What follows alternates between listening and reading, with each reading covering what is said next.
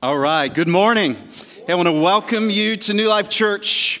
How is everybody doing at the North Platte campus? Let's hear you at the North Platte campus. This guy thinks he's at the North Platte campus, but it's you who's at the North Platte campus. All right, let's hear from the Kearney campus. How are you doing today? Yes, th- thanks for joining us, whether you're here you're in North Platte. I just want to say, our North Platte campus, I don't want you to feel so much as if you are joining us, listening in with us, but we're joining you as well. We are together in this moment because we're one church. And if you're worshiping with us online, hey, welcome today to New Life. You know, my name's Chris, and I'm one of the pastors here. It's an honor to serve this amazing church. I got to serve as the youth pastor for about five years. I was away for seven years as a lead pastor. And really, it was a dream come true for my wife and I to return and serve this church. And one of the things that makes serving this church so awesome is our pastoral staff. I mean, you guys are awesome. We love you. You are the main event. But it's also great to serve a great staff. And over the years, God's blessed New Life with wonderful men and women who have served faithfully. And so I just love doing that with our staff. God brings staff on sometimes for a season, sometimes for a really long season, aka Pastor Roger. Uh, he's been here for a while, and he, we love Pastor Roger on our staff. Some of us come for a season and then God moves us on. We're, in fact, going to talk a lot about that specific subject today in our series. And, and that's just a segue to share with you some news about one of our pastors, Pastor Matt and Abby serve as our children's pastor at the Kearney campus. And God brought them a few years ago. They stepped into youth ministry. They've done a great job with that. A few months ago, when Pastor Eric left, um, they stepped into children's ministry and have just done a phenomenal job. Would you just give it up for Pastor Matt and Abby if you love them?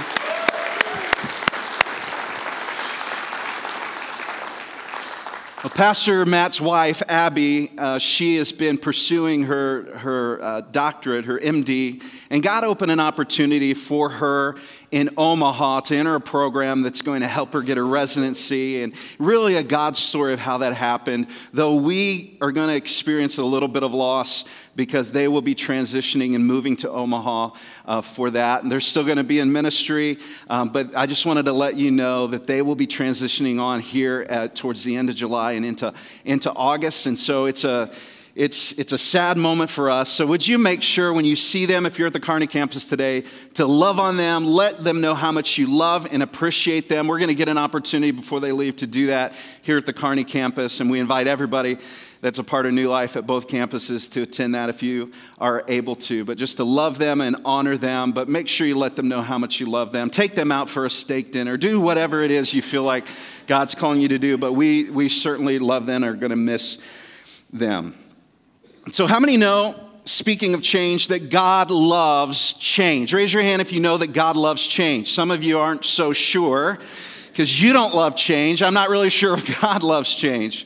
Well, let me just tell you, God loves change because if He didn't, I would still be a mess. And some of you who are followers of Jesus, you'd have to admit, if, he, if God was not a God of change, I would still be a mess because He never stops working in us or on us. Philippians 1 says this that he who began a good work in you, speaking of Jesus working in your life at salvation, he who began a good work in you will carry it on. Say, carry it on.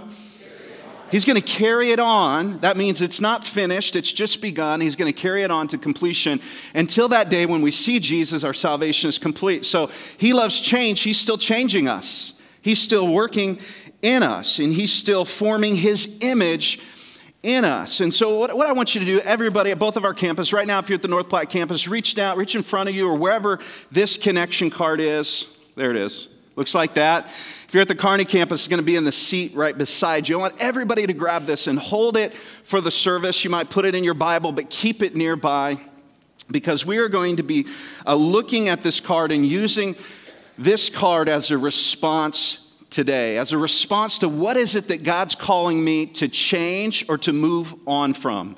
If you have a digital device like a phone or a tablet with you, you can log on to our free Wi Fi.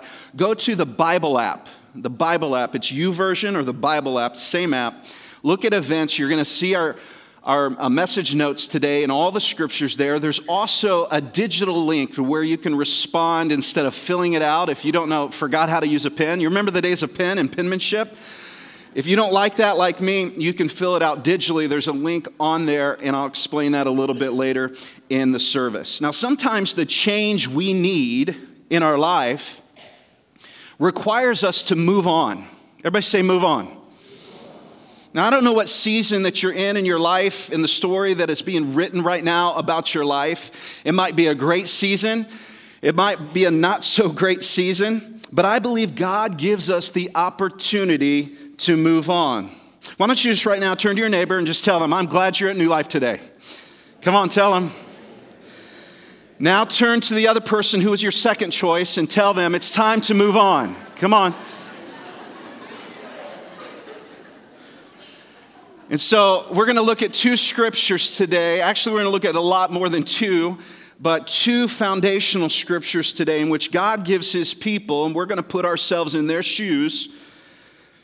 God gives his people who are going through a tough season, who have experienced a tough time, he gives them a promise that they can move on. So if you have YouVersion, you're going to pull it up. If you have your, your paper Bible, please open it up to Isaiah 43 and then we're going to go to Lamentations 3. But let's start with Isaiah 43, verse 18 and 19. He says this Forget the former things, do not dwell on the past.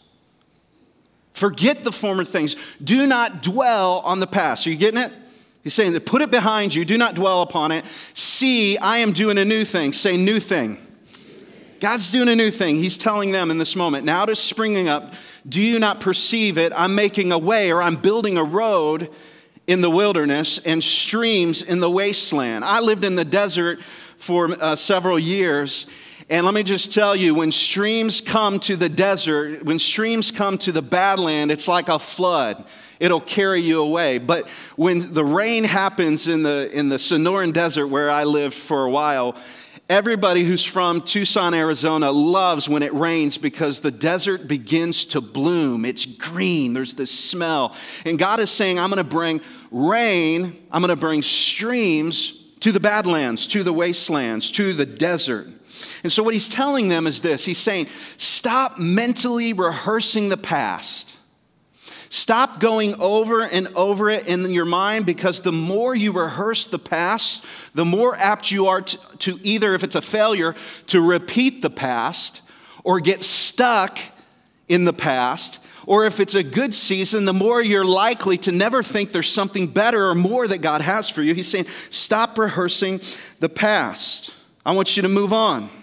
And so he gives this promise to Israel, and we're putting ourselves, for those who are followers of Jesus, in the shoes of Israel because Israel was God's people in the Old Testament. We still believe that they're God's people, but for the, the today, the church is God's people, the chosen people of God, so we can put ourselves in their shoes when we talk about the promises of God.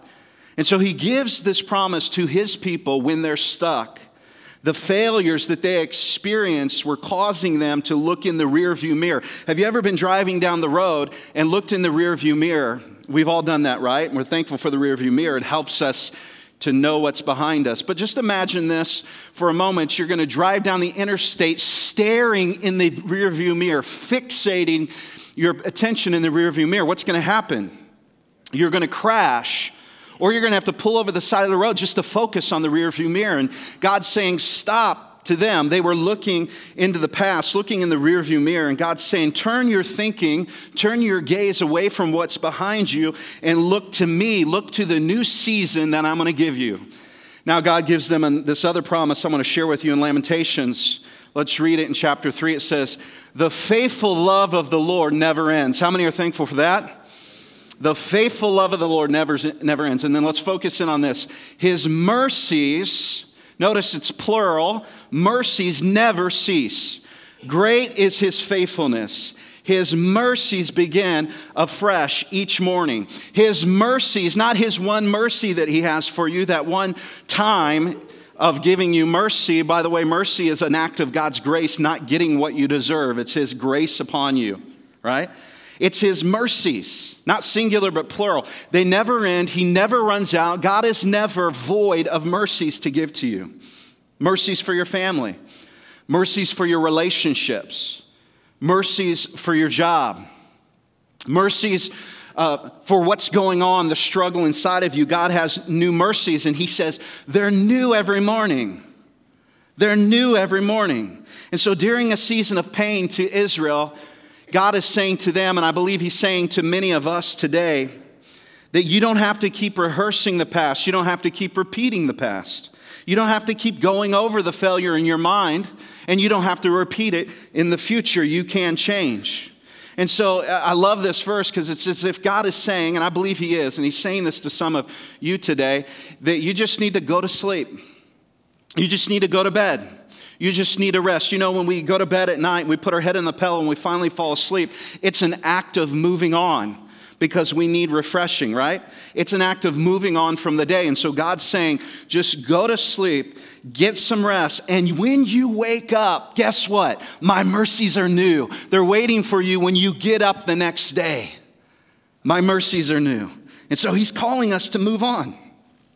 When I was uh, going to North Central University, back then it was North Central Bible College, and sensed that God was put a call in my life to be a pastor. And so I went to North Central after uh, just a season of being a prodigal, being a, a runner from Jesus. And I remember my very first year there, I took uh, a class called Systematic Theology. This sounds awesome, doesn't it? You want to take it. Took systematic theology.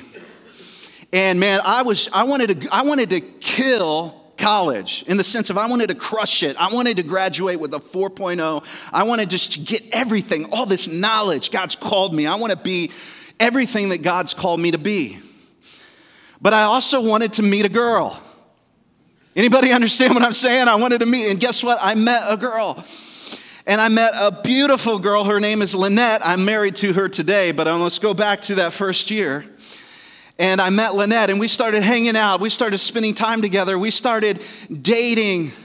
And I'm so thankful that she sensed the call of God to marry a pastor. And she thought, where do you find pastors? You go to Bible college. And so she came, we met, and we started dating. And, and thankfully, thankfully, we went to a Bible college where you couldn't, uh, it was very regulated on the time that you could spend with the opposite sex. You couldn't even go into their dorm room. So we would be up on the phone at night talking till like five in the morning. It, it was cheesy, classic, talk about everything, and then it's like, Are you still awake? Yeah, I'm still awake. You know, it's one of those types of things. And, and so we started spending a lot of time together. In this class in particular, you didn't have, there was, there was no uh, limit to the number of skips you could have in the class. It shouldn't happen for freshmen, but it was an advanced class I was taking. You could skip as much as you want. And so that class was early in the morning. I skipped it a lot. And guess what happened when I came to the end of the semester, I failed that class. My first year of college, I found myself on academic probation my first year. It was a failure. I blew it, and it was all her fault. I blew it. And so, what I could have done is said, you know what? I'm not cut out for this. I just give up. I could have I sunk all that money and it was expensive in that class. I could have given up. But I had to come to a place where God's call in my life, the season He was calling me to, was more important than the failure. And I took the class again and I aced it. Amen. Come on, give me, give me, anybody give some hand. Thank you, thank you, thank you. And, uh, but I had to move on. And just because you have a bad day or a bad moment or a bad decision or a bad year doesn't mean that you cannot move on from your failures or your falling. And so, what season are you in or that you feel like you're coming out of that you need to just move on from? Over this series, we've been talking about change, the obstacles to change. And today, we're really focusing on how do I put on the mind of change? How do I actually embrace change? So, what is it that God's calling you to change? What season? It could be a good season. I remember, again, I mentioned earlier, I was on staff here as a youth pastor, and I loved it. Man, it was the glory days of being on staff at a wonderful church and a ministry I love. But I knew that God was nudging me in the last year or two and just calling me to be a lead pastor. And so when that time came and God opened an opportunity for us to go to Arizona, that was a good season we're leaving. There was nothing wrong. I didn't get fired just to expel any rumors that might have been going out. I, I, I loved being at this church, and God used some things to communicate the new season. But that was a good season, but it was a strategic move on. So it might be a, a move on season from something that's good for you. What might that be in your life? Maybe it's a moving on from an old job to a new job, or maybe it's moving into a new ministry or a new experience, and there's this fear of the unknown because even though this is bad, I know it. I know what to expect. I can predict it, but God's nudging you to move on. What might that be? I think we oftentimes, too often, find ourselves stuck on a page of a storybook. When I was a little kid, my favorite book for some reason was this book called The Boy Who Would Not Say His Name. In fact, a few years ago, I looked it up on eBay and bought an old copy of it because uh, I loved that book as a kid. And it was about this boy who just refused to say his real name. Uh, you know, those kinds of kids, right? He just wouldn't say who he really was until one day he got lost from his parents, and that old habit just kept going back to it. He would not say his name, and, and so he was stuck in the police and uh, they got him to the police department. They're trying to find his parents, but he refused to say his name. Well, that story does have a happy ending because he learned his lesson, but it would be like reading that book. It would be like reading any story, right? The story of Little Red Riding Hood. And she's been swallowed up by the wolf, and you just keep reading that page and reading that page, and you don't read the next point of the story where the lesson was learned. Or the hero came in and rescued Little Red Riding Hood. And you just keep reading that page over and over and over again, and we get stuck in the page of the story because we won't move on to what God has for us. And so today, I want to challenge you to move on. I think all of us have something, something, there's something that God's saying, it's time to move on, it's time to take a step. Because you can't start the next chapter of your life by rereading over and over the same page. And so, in case you feel like, well, this is a little easier said than done, that Pastor Chris, you don't know my story, you don't know what I'm dealing with, you don't know what I'm going through. I don't know, but I know God knows. He is, has all wisdom and knowledge, and He gave us His word. The Bible is full of people who had to move on, who did move on, and we can learn lessons from them. And so today I just I just want you to just get it into your heart. You might not even identified it yet. You might not you might know clearly what it is, but just get it in your heart. Today is the day that I'm going to move on.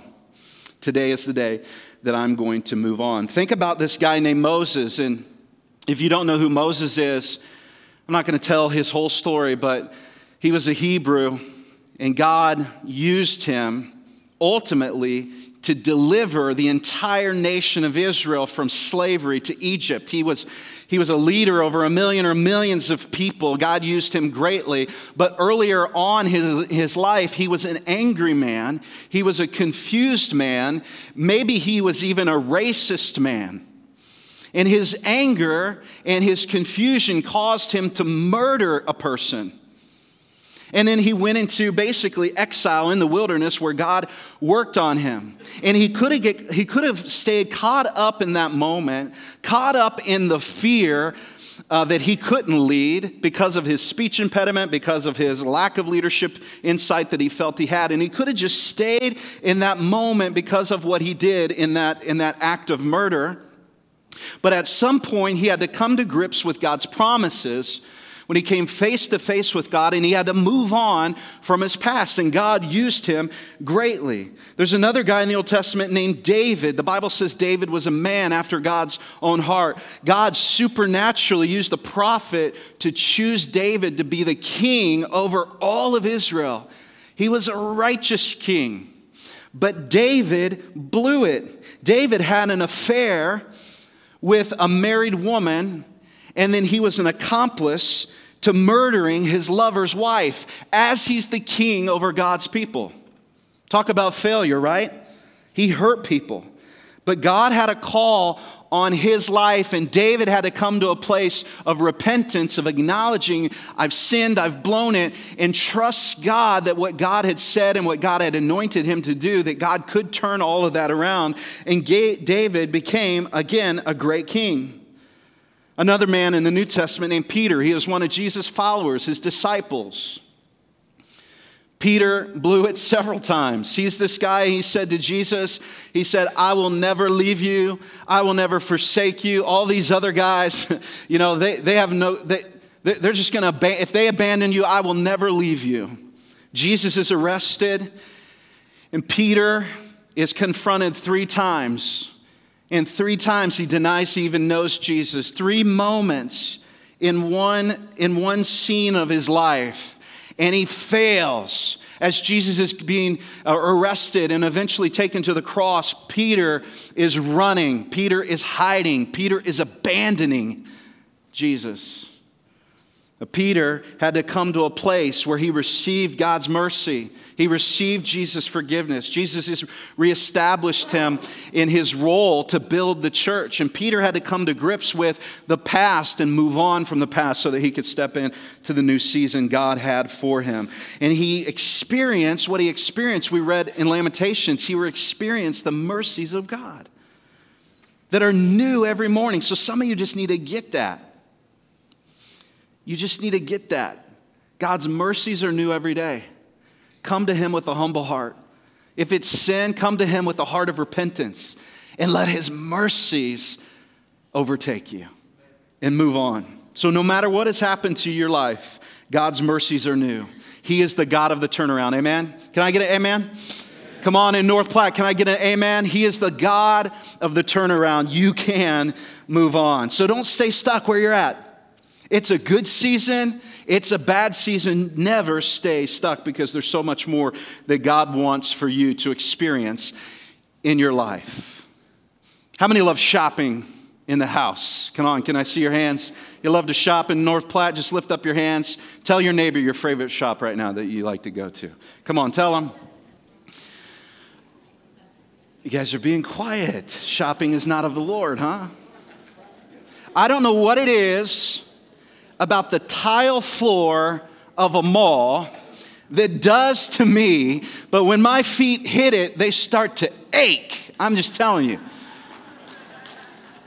Anybody with me? Can I get, get us some applause? There's something about it. And my wife and I learned a long time ago that one of the ways of having peace in our marriage is that we just don't go to the mall together, all right? And, and so there's something about that. But I got to tell you, there's another place. It's America's foremost outfitter. Come on. I thought there would be a bigger applause.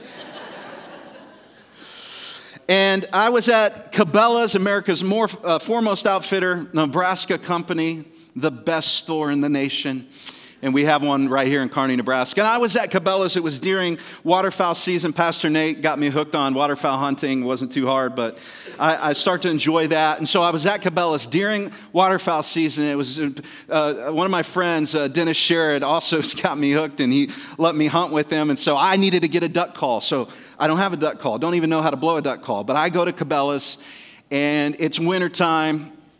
I'm in Cabela's long enough looking for my duck call that it ices up outside, completely ices up outside. And uh, so I have my duck call, and you can't go into Cabela's without at least sampling the fudge, right? In the fudge shop, right? And so I sampled the five pieces. You buy five, it's, it's cheaper.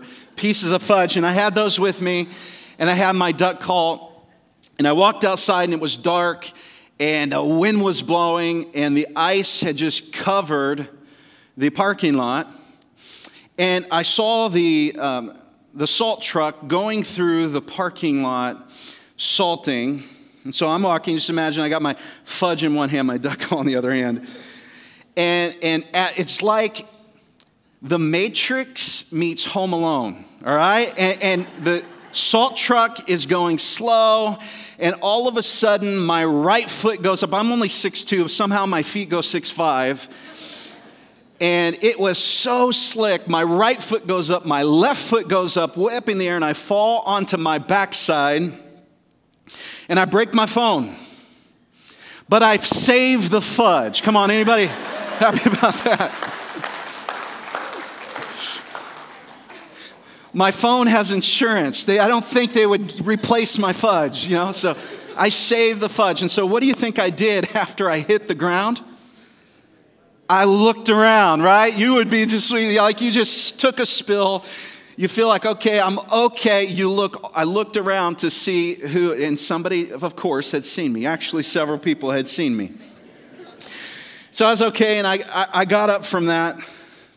And the choice that I could have made from this silly story is to never go to that place again. I'm never going to Cabela's again because that guy worked there saw me. I, am never, I'm never going to go outside again. I'm in the, in the ice at least. I, I, am never going to eat fudge again. How, how many know this is never going to happen? But that's, that could happen in your mind. I'm never going to repeat. I'm never going to go back. It was too painful. I could be sitting at home rehearsing, wanting to go back, but rehearsing the incident in my mind. I had to move on. So often we let falls and fails and people keep us from moving on, and we miss out on the change that God wants to bring. That's what this whole series is about. When we miss out on the change that He wants to bring in order to take us to a new season, to greater fulfillment, to new opportunity, to new things that He has for us. And sometimes we make a decision. We have to make the decision that I'm moving on from the past. So I want to help you to do that in the few minutes we have left to experience all that God has for you. That's what this church is about. That's it's in our name, new life. There's new life in Christ. We want to see people find Jesus and lives changed. And so I'm going to help you with that. Here's the big idea. If you're taking notes today, if we can really wrap up. If we're going to have a mind to change, put on the mind to change, we need to change our thinking about the idea of failure. So here's, here's what I want you to know failure is not final, it's a life lesson, not a life sentence. Failure is not final. It's God wants to use it as a life lesson, not a life sentence. So often we allow it to become a life sentence and we just allow it, allow it to keep us chained and barred. But God wants us to move on from that. We can move on. We can learn by being in church. That's why it's so important that we worship and hear God's word together regularly. Do not give it up. Don't give it up for and, and settle for one week out of the month. Don't give it up. It's so important because we turn our eyes to Jesus. We can get vulnerable in a small group. Small groups can help with this because you get vulnerable, right? You become transparent. Vulnerability will heal you, it will heal you from past failures. Isolation will kill you. So if you feel if you feel like yeah, life group's not for me or being around people's not for, for me, let me just tell you, isolation will drown you. But even, let me just say, vulnerability is so important in a small group, but even in vulnerability, there comes a season where we must move on from that, right? If it's been a year or a couple years, depending on the severity of the issue that you're going through, and all you do is just whine and complain about the issue, and you never allow God to heal you, never allow yourself to move on. And I realize, by the way, that, that even that whole thing, move on, sounds, can, can sound insulting but I believe it's biblical. There comes a time where we need to move on, quit rehearsing, dwelling on the past. And so, in a small group environment, if it's been so long and you can't let go, you need to begin to let go and move on. Life groups can help you with that. So, here's how to move on. This is the application for the message. Please take notes if you have uh, your device out or you have notes to take. Imagine you're stuck on a road that just circles round and round. If the road could be around the earth, Let's make it a little shorter because that would be a pretty cool road. Uh, let's make it a little shorter, but you just keep going the same round and around and around, and all of a sudden the road, you're driving and there's a stop sign and there's a new road. Now, if you're going to take a new direction and get off the old path, you need to turn, right? So, with that kind of picture in mind, there's some things that we must turn. The first one is we must turn our heart. You need to turn your heart. Turn your heart. Turn your neighbor and tell him, turn your heart. Come on, turn your heart. The heart is the core of who you are. The Bible talks a lot about our heart. Over 300 times the Bible mentions our heart.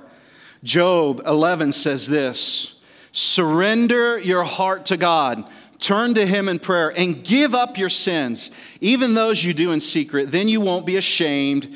You will be confident and fearless. How can that happen? If you surrender your heart to God. Turn your heart to God. You see, the outside never changes until the inside is changed by God. If we're going to put on the mind of change and actually see change and move on, we must first turn our heart to God. The season. It's never going to change until your heart is changed by God. That's why worshiping, once again, live, live, be here, be at our North Platte campus, or be at the church that God's in the community God's placed you in. Be there live if at all possible. It's so very important. Why? Because when we're together and we hear God's word, we worship together, we rub shoulders with one another, it enables us to turn our heart to God. We turn our focus on God. So don't give it up. In a few moments, our campus pastors, they're, they're going to ask you with that card, they're going to ask you to contemplate surrendering your heart to God. If you have yet to surrender to Jesus, turn your heart to God. Give him your life, and they're going to give you an opportunity to do that in just a few, few moments. So that first application is we got to turn our heart, turn our heart to God. But then we must turn our mind to God. We must change our thinking. We must, after we've turned our heart to Him, we must put on this new way of thinking. How important is your thinking? It's a pretty big deal. The Bible talks a lot about our thinking about what goes on up here. So if the Bible's talking a lot about it, it's a pretty big deal. Here's one thing the Bible says about it in Romans 12, verse 2. Don't be like the people of this world, but let God change the way you think. Another version would say, there's a renewing of your mind that God will do to you. Let God change the way you think. Then, if that happens, then you will know how to do everything that is good and pleasing to Him, which to me sounds like change. If I'm going to change, the ultimate, the definition is do what's good and pleasing to God, right? And so, how does that happen? I need to allow God to renew my mind. And one of the ways He renews my mind, changes the way I think, is when I put God's Word in my mind. So here are some things the Bible gives us that we need to put in our mind. Okay, this is just some verses. I just encourage you maybe memorize some of these. Isaiah says this, chapter 26, verse 3 You will keep in perfect peace all who trust in you, all whose thoughts are fixed on you. So we put that in our mind. We say, God, that's your promise. You said it. I, I, need to believe it, embrace it. And then we pray, Lord, I trust you. Help me to trust you more because when I trust you, you're going to keep me in perfect peace. And as we put that in our mind, guess what we're doing? We're focusing our mind, we're staying our mind on the Lord. I love how Eugene Peterson, the author of the Message Paraphrase Bible, explains Colossians 3:2. This is what he says. He says, "Don't shuffle along, eyes to the ground, absorbed with the things right in front of you. In, in other words, don't fix your eyes on things below. He says, look up, look to things above and be alert to what is going on around you, or excuse me, around Christ. That's where the action is. I love that. I love that word picture. See things from His perspective. So don't fix your eyes on just everything that's going on around you. Fix your eyes on Jesus and say, Lord, help me to focus my mind on things above. Help me to focus my attention on those things and then, then do it. Worship God. Come to worship. Let a song, you know, escape your lips outside of the first and last portions of our services here at our North Platte campus. Worship God, then do it. Let the first thing you do in the morning be to say to God, Hey, hello, God. Hey, God. Let the second thing you do in the morning be to get in His Word and let His Word soak into your life. In fact, in the YouVersion Bible app, I, I added a Bible reading plan, like 40 days to change. And so just commit, commit to that. I'm going to put God's word in my life. There's a Bible reading plan right there in your YouVersion notes for you to track with. James, the brother of Jesus, he says this, and he talk about our mind he says, Those of us who pray and ask God for something and then doubt what we just prayed for, he says this about that person such a person is double minded and unstable in all they do. You see how important the mind is? Double minded means lacking a singular focus of thought, of attention in our mind. It's I come to church, you might even be here today, and I believe God's for me. God wants to bring change in my life. God has a new season. I'm going to move on. And then Monday, I'm not sure God's for me. I'm not sure I can change. I don't know if I have what it takes. And James says that you're double minded. Get your focus on Jesus. So, God sometimes He brings us to a new season, but sometimes we're trying to hold on to the old season. The old season's let go of us, but we're trying to hold on. Just pray, Lord, help me to trust you. Help me to you know, because my words, I have plenty of my words in my mind. God, help me to have your words in my mind and trust Him. Here's the power of going on a mission trip. We do mission trips at New Life, global outreach trips. So very important. Almost, I, I don't know what the percentage would be, very high, maybe above 90% of people who go on a mission trip for the first time, when they come back, you know what they say? Their perspective is changed. They see, they see a need and they see a practical way to serve, and they say, Guess what? I can do that here. That's what I hear a lot. You know what? God's called me to do that right where I'm at. Mark Batterson puts it this way a change of pace and a change of place brings a change of perspective. And I believe that's so crucial. If you haven't gone on a short term mission trip, that might be the move on change that you need to do. Change of pace and place gives you a change of perspective. Do whatever it takes to get the mind of Christ. Turn your heart, turn your mind, and then finally turn your actions. Ephesians says it this way Throw off your old sinful nature and your former way of life, which is corrupted by lust and deception. He says, throw it off. Instead, let the Spirit renew your thoughts and attitudes. Put on your new nature created to be like God, truly righteous and holy. Put off the old man, put on the new man, put off the old woman, put on the new woman. Let God renew your thoughts and minds so you know what his will, will is, and then do it. Make the decision, guided by the Holy Spirit, and just start. Let the move on, maybe for you today, be just to start. Start somewhere, start a conversation. Start by saying, I'm sorry, I love you, I forgive you. Start by showing compassion. Just start. I believe some of you are one turn away from God writing new chapters in your life. And so if you put God's word in, and you turn your heart and you turn your mind and you turn your actions to Him, He will enable you to move on. And then your spouse says something that feels like an attack, or your boss, you've put God's word, you've turned your heart, you've turned your mind. And then Proverbs 15:1 comes to mind, a gentle answer turns away wrath, but a harsh word stirs up anger. The old man I need to put off who wants to lash out and get even and win the fight. But the new man says a harsh, or excuse me, a gentle answer turns away wrath. And so when we change all those things, our heart, at our heart, our mind, and then we put it in practice by our actions, we can move on. You can move on. One of the greatest ways we can move on, I mentioned mission trips, but one of the greatest ways you can move on to a new season is when you help others move on to their new season. It's amazing when you invest and take your time and energy to help someone else in their story that you're able to move on to your new season. So I want to do that for you today. If you need to move on from living for self, the ultimate move on response is to surrender to Jesus as your Lord and leader. So I want everyone to take out that card. Our North Platte campus here in Kearney, those of you who are in the loft up above, I want you to take out that card.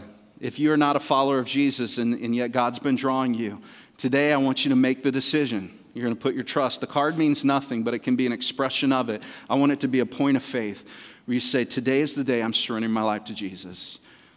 Those of you who are Christ followers and God's calling you to change, I want you to take a moment right there on that card, right there, and just write out in the prayer request area what is it that God's calling me to change? What is it that God's calling me to move on from? You can put your name on it or leave it blank, but what I want you to do as an act of uh, just response is as we worship at all of our locations, both here in North Platte, I want you to come and bring it to the altars, the steps here. If you don't feel like coming up, that's okay. We have hosts that will receive them at the back. But I just want to encourage you write it out. What is it that God's calling you to change and respond?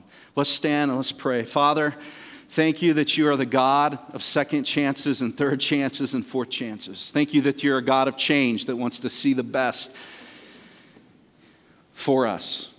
And even though we walk through the valley of the shadow of death, we don't have to fear any evil. No matter what season we're walking through, it could be a season, a bad season of our own making because of our sin.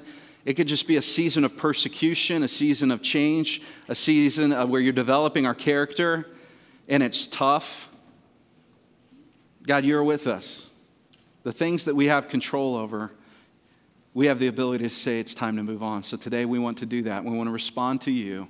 So as we worship right now, God, may, may it come to mind the action step we must take so that we can move on. In Jesus' name, amen.